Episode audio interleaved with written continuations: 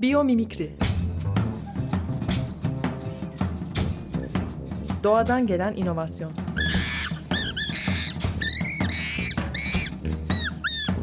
Hazırlayan ve sunan Zeynep Arhon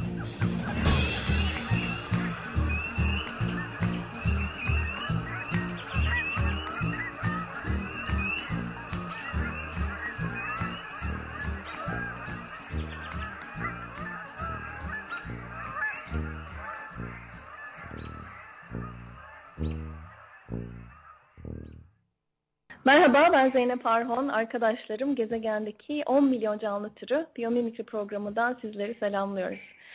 Bu haftaki konuğum Biyomimikri Enstitüsü Direktörü Beth Ratner. Beth Birleşik Devletleri'nin e, Kuzey Kaliforniya eyaletinde, Kaliforniya eyaletinde daha doğrusu kuzeyinde, Körfez bölgesinde yaşıyor. Ee, birazdan kendisini daha detaylı tanıtacak ve e, diyalogumuz soru cevap şeklinde programın ilk bölümü boyunca devam edecek. İkinci bölümü de e, Beth Redner'ın cevaplarının Türkçe çevirisini paylaşmak için kullanacağım. Beth, welcome to the Biomimicry Radio Show on Açık Radio of Istanbul. Super happy to connect you with my sustainability-oriented, open-minded audience. Thanks, Zainab. It's really good to be here. Could you please introduce yourself? Sure. Um, my name is Beth Rattner. I'm the executive director for the Biomimicry Institute, which was, um, we're about 10 years old as a nonprofit institute. And originally it was based out of Missoula, Montana, which is where Janine Benyus, who wrote the book Biomimicry, is based, and uh, Bryony Schwan, who who co-created that institute with her. But I'm based out of California, and actually I came to this work in a slightly different way. My background is I'm a lawyer, and I worked for companies, for-profit companies for many years. I worked for Hewlett Packard and I was a management consultant. And the way that I got here was because I was concerned about the toxics in our products and the problems of lack of sustainability for our cities and for our built environment. But the problem was is everybody could hold a standard as to what they wanted to see done, but nobody knew how to get there. And I felt like that's what biomimicry offered so that's how I got to this work, and um, I've been executive director since 2012. So tell us a bit more about the Institute. What kind of projects or initiatives um, do you undertake there? Sure. Like I said, it's been around for 10 years, and one of the very first things that we did was realize that education is what was needed, not just for professionals, but for students, um, for kids, K through 12 kids is what you know here in the United States, starting with kindergarten all the way up through high school, and then on to university. And so education has really always been at the core of what we do. That ha- that takes on a couple of different forms. One of the, the things that we have that's thriving right now is it's called the Biomimicry Global Design Challenge, and it's literally open to everybody in the world. We get students from uh, who are young teenagers to you know young professionals to older professionals, and they take on a specific sustainability challenge related to climate change or food systems, or you know whatever we name that year, but mostly it's always climate change. And the Biomimicry Global Design Challenge, you have to submit a design concept, and then you go onto a prototype, and then you're eligible for a $100,000 prize. So that's one big program called the Design Challenge. The second big program is called Ask Nature. You can go to asknature.org, A-S-K-N-A-T-U-R-E dot org, and you can type in this question of how does nature filter? How does nature add cushioning or land softly or create color? These are, and Janine was really clear a few years ago that we were never going to get anywhere as a movement if we didn't have this translator tool between designers and biologists. And that's what that's what AskNature.org does. It's open to the community. Pardon me, it's free, and also people from the community can contribute their own biological strategies. So K through 12 education, design challenge, and Ask Nature. That's the, those are the three things that we really focus on. Yeah, yeah. just a few more words about Ask Nature. Um, thinking about those questions um, you just shared with us as examples. And uh, this is how we practice biomimicry, right? I mean, we don't ask, okay, so how does nature create a light bulb? Um, right. But we ask, how does, nature, how does nature create light? Or we don't say how okay so how does nature create a water system but we say how does nature manage humidity or water so through Ask Nature, um, asking those questions is now accessible to, to everyone in the world. So it's, a, it's an amazing, very unique database of organisms that are organized according to those questions or, or functions, as we call them in biomimicry. So it's, a, it's an amazing initiative, I think. Thanks, Dan. And actually, let me just add to that. You're, you know, what was funny is most designers stop taking biology in, you know, in high school and certainly me as a lawyer like i stopped taking biology in high school. And, and so then you know you you become a professional and you you get pretty far along in your career. And then all of a sudden someone comes along and says hey wait biology might have the answers. And you you've stopped knowing how to even think about the scientific literature. So what we mm-hmm. really do is provide a bridge back to back to biology for engineers um, phys- you know physicists chemists even who stop taking biology. It's even just because right. you're in the sciences you doesn't mean you always took biology. So, and certainly designers, product designers, industrial designers. Even business people like I. yeah, even business people. yes. Right. So, um, what are the opportunities and challenges of working in an emerging discipline? Oh, yeah. I, you know, I think, I think the most frustrating part is that people get it. You know, they see the presentations, we give case studies, we do we do workshops and they get it. They get excited and their eyes light up and then they get back to their office and they say, "Hey, I've got this great idea." And everybody looks at them like they're crazy. Mm-hmm. And and I think that the the challenge is how do you keep up the momentum? How do you get how do you get that level of uh, enthusiasm and adoption at the higher levels of business? So actually, this is where the business community is so important the orientation that biomimicry actually provides a viable path toward non-toxics, better functioning products, more efficient products, frankly better designed and more elegant products, that has to be part of the zeitgeist before the the designer is going to get any real traction. Right, right. Yeah, seeing that gap between the enthusiasm and, and excitement and interest in nature and then um, you know, how it doesn't turn into actual designs should be really frustrating. It is frustrating, and and and you know the other part that's frustrating is okay. So let's say here's a great example, like like the Mirasol um, uh, screen that they, that was developed, or or let's say anything around structural color, because we all right. know that, we, that that toxic pigments are a huge problem for the water systems, especially in drought-ridden areas like India, like um, China, and yet we're polluting our the very water supply that we need to survive with toxic dyes and pigments, right? So we know this is a huge problem. So then you say, ah, how does nature create color? And the answer is structure. The answer is it looks like a series of, of almost like railroad tracks laid next to each other tightly, and it cancels out every color of the prism, the light spectrum prism, except for let's say the blue that you've chosen, mm-hmm, or the mm-hmm. or the yellow or the green, right? So but now you have to create it onto a piece of fabric. And the the truth is, nature is way more adopt is way more efficient and elegant at creating material classes than we are. We still use petroleum-based products. We still use um, very toxic sort of um, substrates that allow for these kind of things to happen. So we're just beginning to scratch the surface of what benign nanotechnology looks like. And so the second most problematic thing that I'd say about biomimicry is that our materials are still very uh, in their infancy compared mm-hmm, to mm-hmm. nature's material palette. Yeah, yeah. I guess that's why we're so excited about um, process and system level change, right? I mean, same goes for, for how we manage business. Even if we create the best products, if we manage them with the current business understanding, um, which is very inefficient and, and over competitive, then I guess we'll, we'll not um, reach the kind of future that biomimicry envisions. So I guess change has to has to happen at all scales, right? Product, process, and system. Exactly. Exactly. Yeah. Yeah. So, what excites you about biomimicry? Mm, I think everything does. You know, when when you see it work, like I said, so I came from um, another sustainability paradigm, which is called Cradle to Cradle. And what we did at Cradle to Cradle was you could get certified products. So let's say you had to get the understanding of what's in your product down to the part per million. So you had to know what every material, every metal, every adhesive, every pigment, everything that was in your in your in your uh, product.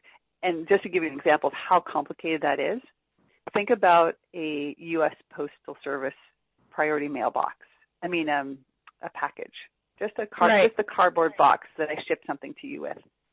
How many materials would you say are in that box? Just take a guess. Oh, um, well, okay. So if I exaggerate, I would say 12. exactly, right? Because you think about like the paper right. and the cardboard, right. and you think about the adhesive strip that goes onto it and the plastic over the adhesive strip. So no, the answer is actually closer to 250.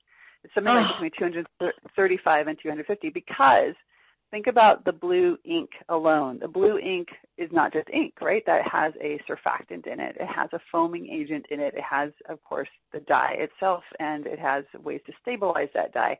Each one of those things contains dozens of what we call materials or, or chemical classes, and or just chemicals, not classes, but chemicals. So the problem is, is you have to first of all, nobody knows what's in their product. So that process yeah. alone has been hard. So now they're like, ah, fine, I understand that I've got 200 plus things in my product, and I now understand where all of them come from. Then I rank them according to a toxicity screen. Then the big question comes, so what? Now what do I do to replace it? Am I supposed to replace each one of these 200? Do I have to replace just a few of them? How they work together? The reason why I love biomimicry is it kind of puts a lot of that to the side and says the way nature develops is inherently cleaner. It's usually, mm. like I said, more efficient. It, ha- it produces, like, think about color. When you use structural color, you're never going to have something that fades. That beautiful blue right. shirt that you wear is always going to be a beautiful blue shirt because it's not, there's no dye in it. It's going to get washed out. So right. that's what I love about biomimicry. Is like it's it's like a treasure map into a whole different way to go about industrial design. And again, the challenge, and I think the exciting part of it is, well, so how fast can we humans catch up to something as elegant as a butterfly wing, you know? Or yeah, um, yeah, yeah. So that's yeah. So that's what it. Right, right. So it's a whole way of um, whole new way of asking questions, right? I mean, instead of asking, okay, so what do we use instead of the ink? It's about asking how does nature create color, or when we're thinking about packaging, how does nature um, package or contain yeah. water or contain solids? Yeah, yeah. And I guess that's one of the biggest opportunities. I mean, when we start thinking about those questions and looking into nature for solutions, then then we have a whole new solution set that we we had never have access to. That's right. Yeah, right. and I mean, I mean, it would be nobody wants to go without their blue shirt. Nobody wants to go without packaging. And we're not saying that you have to. We're just saying that there's a way better way to go about this. And wouldn't it be beautiful if everything was designed to be a nutrient? Everything was designed to be in a, in a metabolism that stays closed, an industrial metabolism or biological metabolism. And we and the and the blueprints, the way that we're going to get there is exactly how nature designs. Yeah, yeah, it's amazing. It's so it's a really great point that you you touched on. It's so it's not rejecting technology and all of the opportunities that advancement um, is providing us, but but it's about um, looking into nature for solutions with the technology that we have, right? It's not about depriving our lives of um, of um, how should I say the tools. Yeah, or even or even the stuff. You know, we all, especially in the environmental movement, we always criticize how much stuff we all have, but that stuff kind of makes us happy. Um, it also drives the economy, which is no small thing. It drives the job market, which is no small thing. And if that could all be redesigned, this is, I mean, this was classic Bill McDonough cradle to cradle thinking. This is why it was so popular even 20 years ago. If we could just redesign our stuff to be as beneficial as how, you know, the cherry blossoms that fall to the ground are, then right. there's no then there's no problem with how many cherry blossoms are on that tree, right? Yeah, it's yeah. Just, it's just designed well, and it's going to be food for another system. But until we yeah. start thinking that way, we were actually very much toxifying our air and our water and our soil. Yeah, yeah. So talking about cherry blossoms. yes. What your, what is your relationship with nature, or you know, did that relationship change as you um, stepped into biomimicry? Um, because we, we all have, I think, different relationships with nature, and it, it kind of evolves. Um, so I'd be curious to know, you know, how how you how you um, how you experience nature, or if, if you're able to spend a lot of time in nature. Yeah, that's um, you know, it's really changed for me. I I grew up in Orange County, which is Southern California near Los Angeles, and uh, there's a picture of me when I'm a very young, like I'm a year old or you know less than two years old, and I'm I, it's there's a pool in the backyard, there's cement everywhere, and there's cinder block walls around it, and there's like one little plant in a pot right next to the next to the fence. And I'm like, yes, that's what I remember. When I was a kid, we never touched soil. We were always touching cement and pavement, and you would swim, but that's it. And then um, as I got older, I just really um, I went to camp and I went to Girl Scout camp and spent a lot of time outside, and I loved it. And then my parents took us up to see the redwoods in Northern California, which is where I live now. And that was the trip that just changed me. I'm like, I want to spend time in the forest. And then, frankly, I went to college. I went to law school, and you know, you become you, you get started in your career, and little parts of nature kept creeping in, but not much. And then when I got back to biomimicry, I realized the truth is I love to be outside, and uh, and so now it's a very big part of my life. I have a big garden. I hike almost every day. It's a it's just a it's and and the way that I hike is not about how much exercise I'm getting on a daily. You know, it's yeah. what can I see? What can I see? I'm like, oh my gosh! I stop and I look up a lot, and I look down a lot, and I, you know, and I hold things and I study them, and that's completely due to biomimicry. I, I mean, Zainab, you can tell. Like I met Zainab because we went to Costa Rica together, and the way that that, that experience of looking deeply at nature, I mean, that sticks with you forever, and, and you can't see nature the same way after that. Yeah, yeah. I guess I mean it does definitely have an innovation component, right? Emulation component in it, like those immersions in nature. But it also has the emotional and spiritual component as well. I mean, it yeah. it uh, makes you a different person. I agree, and and especially Costa Rica, of course, is amazing. Yeah. Yeah. it makes you a different person, and, and you start to see.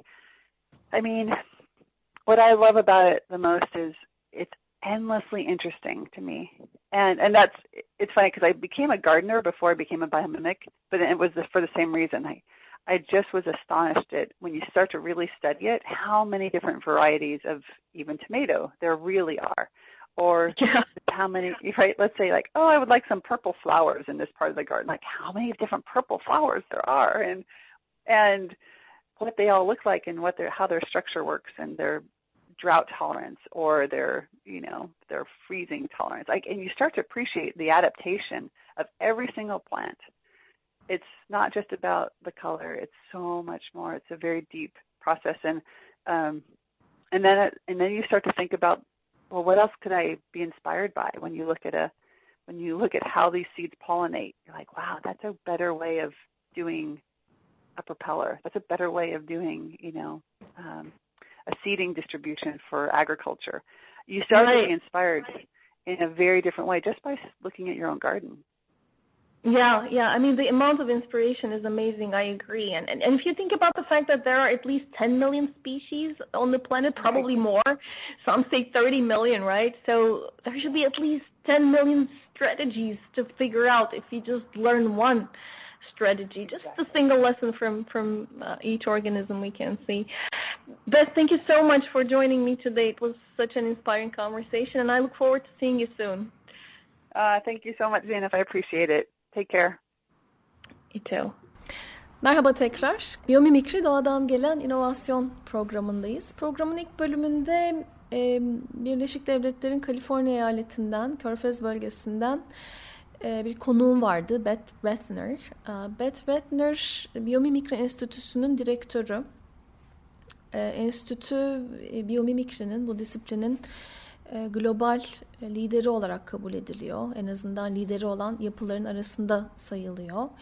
Biyomimikri terimini yaratan ve bu, bu yaklaşımı ana hatlarıyla tanımlayan Cenin Bennis tarafından kuruldu. Yaklaşık 10 yıllık e, bir yapı ve kar amacı yok. E, kar amacı e, gütmeyen yapılar arasında yer alıyor. Ana faaliyet alanı e, eğitim, Biyomimikri Enstitüsü'nün tahmin edebileceğiniz gibi e, okullar için eğitim programları hazırlamak, işte müzeler için biyomimikri odaklı sergiler, aktiviteler hazırlamak e, ana aktiviteleri arasında e, Global Design Challenge yani küresel tasarım e, yarışması diye çevirebileceğim bir e, projenin de aynı zamanda sahibi Biyomimikri Enstitüsü. E, bu proje kapsamında her yıl sürdürülebilirlik ile ilgili bir e, soru, bir sorun belirleniyor. Bu bazen e, gıda israfı, bazen su ile ilgili, e, bazen de yine sürdürülebilirliğin önemli alt başlıklarından bir tanesiyle ilgili bir soru oluyor. E, ve, ve bu soru etrafında kapsamlı bir yarışma organize ediliyor. Yarışmaya herkes katılabiliyor. Ee, birkaç yıl öncesine kadar sadece öğrencilere, gençlere açıktı yarışma. Fakat artık e, tüm yaş gruplarına, tüm profesyonellere açık.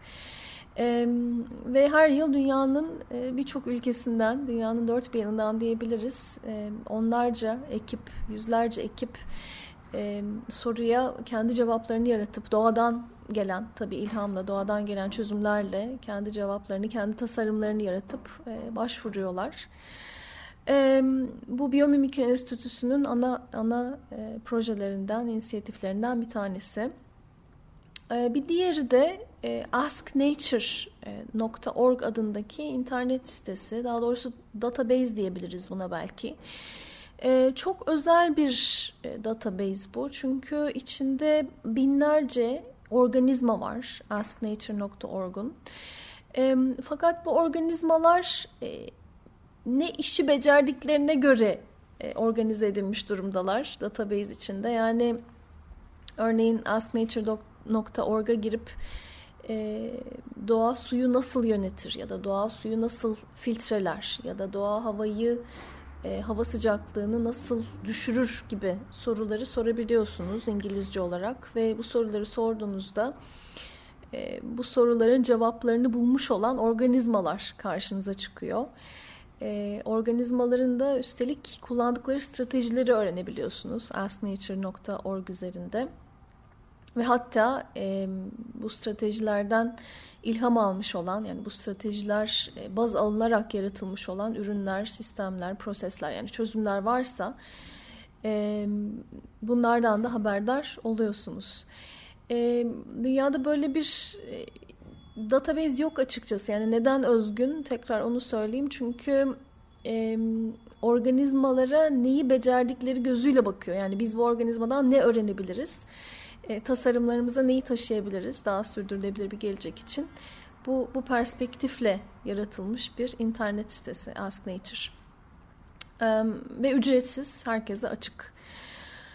E, Biyomimikri neden Beth Bethner'ı heyecanlandırıyor? Biraz ondan konuştuk. Yani e, programa tabii konuk ettiğim herkes biyomimikri ile ilgileniyor. Bu biyomimikri iş edinmiş, bu alanda çalışıyor durumda ama e, hepimizi çeken başka bir şey var.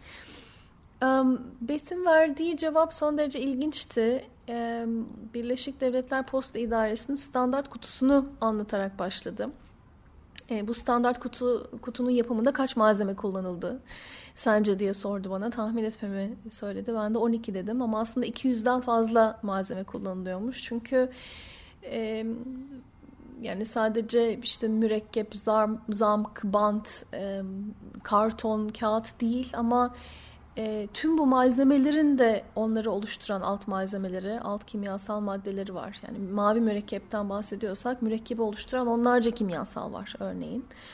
Ve tabii e, alışılageldik e, yaklaşım e, her komponente bakıp, her malzemeye bakıp ya biz bunu nasıl değiştiririz diye sormak. Bunun üzerinde çalışmak. İşte mavi mürekkep yerine e, neyi kullanırız ki e, kurşun oranını azaltalım renk içindeki örneğin. E, ya da kağıdı nasıl e, daha sürdürülebilir kaynaklardan alabiliriz? Bu gibi sorular. E, ama biyomimikrinin yaklaşımı oldukça e, farklı, yeni bir perspektif. Çünkü biyomimikri farklı sorular soruyor. Yani e, mürekkep yerine, bu mürekkep yerine başka bir mürekkep e, kullanmak değil mesele. Ama doğanın nasıl renk yarattığını anlamak. Çünkü mürekkeple yaptığımız şey tam olarak bu, renk yaratmak. Ve doğada bulabildiğimiz çözümlerden hareketle belki de hiç mürekkep kullanmamak. Çünkü doğa pigment kullanmıyor renk yaratmak için. Yapısal renk doğada son derece sık gördüğümüz çözüm. Ee, yani yüzeylerin üstündeki e, küçük nano yapılar e, ışığı yansıtarak ya da ışığı emerek renk yaratıyorlar. Ee, böyle baktığımızda da tabii çözüm havuzu son derece geniş çünkü dünyada en az 10 milyon canlı türü var. Hatta 30 milyona kadar çıkıyor canlılar. Her bir canlı türünden bir, bir çözüm öğrensek demek ki en az 10 milyon e, çözüm var önümüzde. E, doğayla ilişkisini de sordum Besin. E, çünkü genelde ilişkimiz doğayı anlamaya başladığımızda ilişkimiz de değişiyor. Doğayla kurduğumuz ilişki de. E, küçüklüğünde toprağa hiç dokunmadığından bahsetti. Orange County'de Kaliforniya'nın güneyinde e, büyüdüğünü anlattı. E, beton duvarlarla çevrili bir bahçede e, içinde bir havuz varmış, suni bir havuz varmış e, bahçenin. E, ama gençliğinde e, çıktığı bir kamp yolculuğu sırasında doğayla ilişkisi değişmiş ve doğada daha fazla zaman geçirmek istediğini anlamış. E, ve bugün e, gerçekten o zamanı ayırabiliyor. E, doğa içinde her gün uzun yürüyüşlere çıktığından bahsetti ve doğaya tabii biyomimikri sayesinde de farklı bir bir gözle baktığından bahsetti. Yani sadece e, hoş duygularla e, doğanın güzelliğini takdir ederek yürümek değil, egzersiz yapmak değil ama aynı zamanda gördüğü her canlı türüne e, bu canlı türü ne gibi bir zorluğun üstesinden geliyor, nasıl üstesinden geliyor, ne gibi bir strateji kullanıyor sorularıyla yaklaşmak. Evet, Biyomimikri Doğadan Gelen İnovasyon Programı'nın bu hafta da sonuna geldik. E, programın bu bölümünde Kaliforniya'dan Beth Rethner'ı konuk ettim. Biyomimikri Enstitüsü'nün direktörü. Zamanı için, ilham dolu diyalog için kendisine çok teşekkür ederim. Tekrar buluşana dek doğayla kalın. Biyomimikri Doğadan gelen inovasyon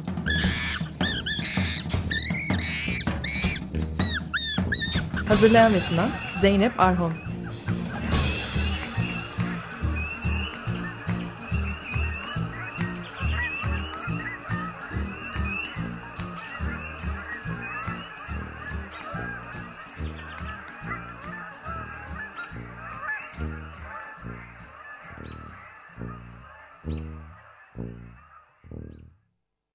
Açık Radyo program destekçisi olun bir veya daha fazla programa destek olmak için 212 alan koduyla 343 41 41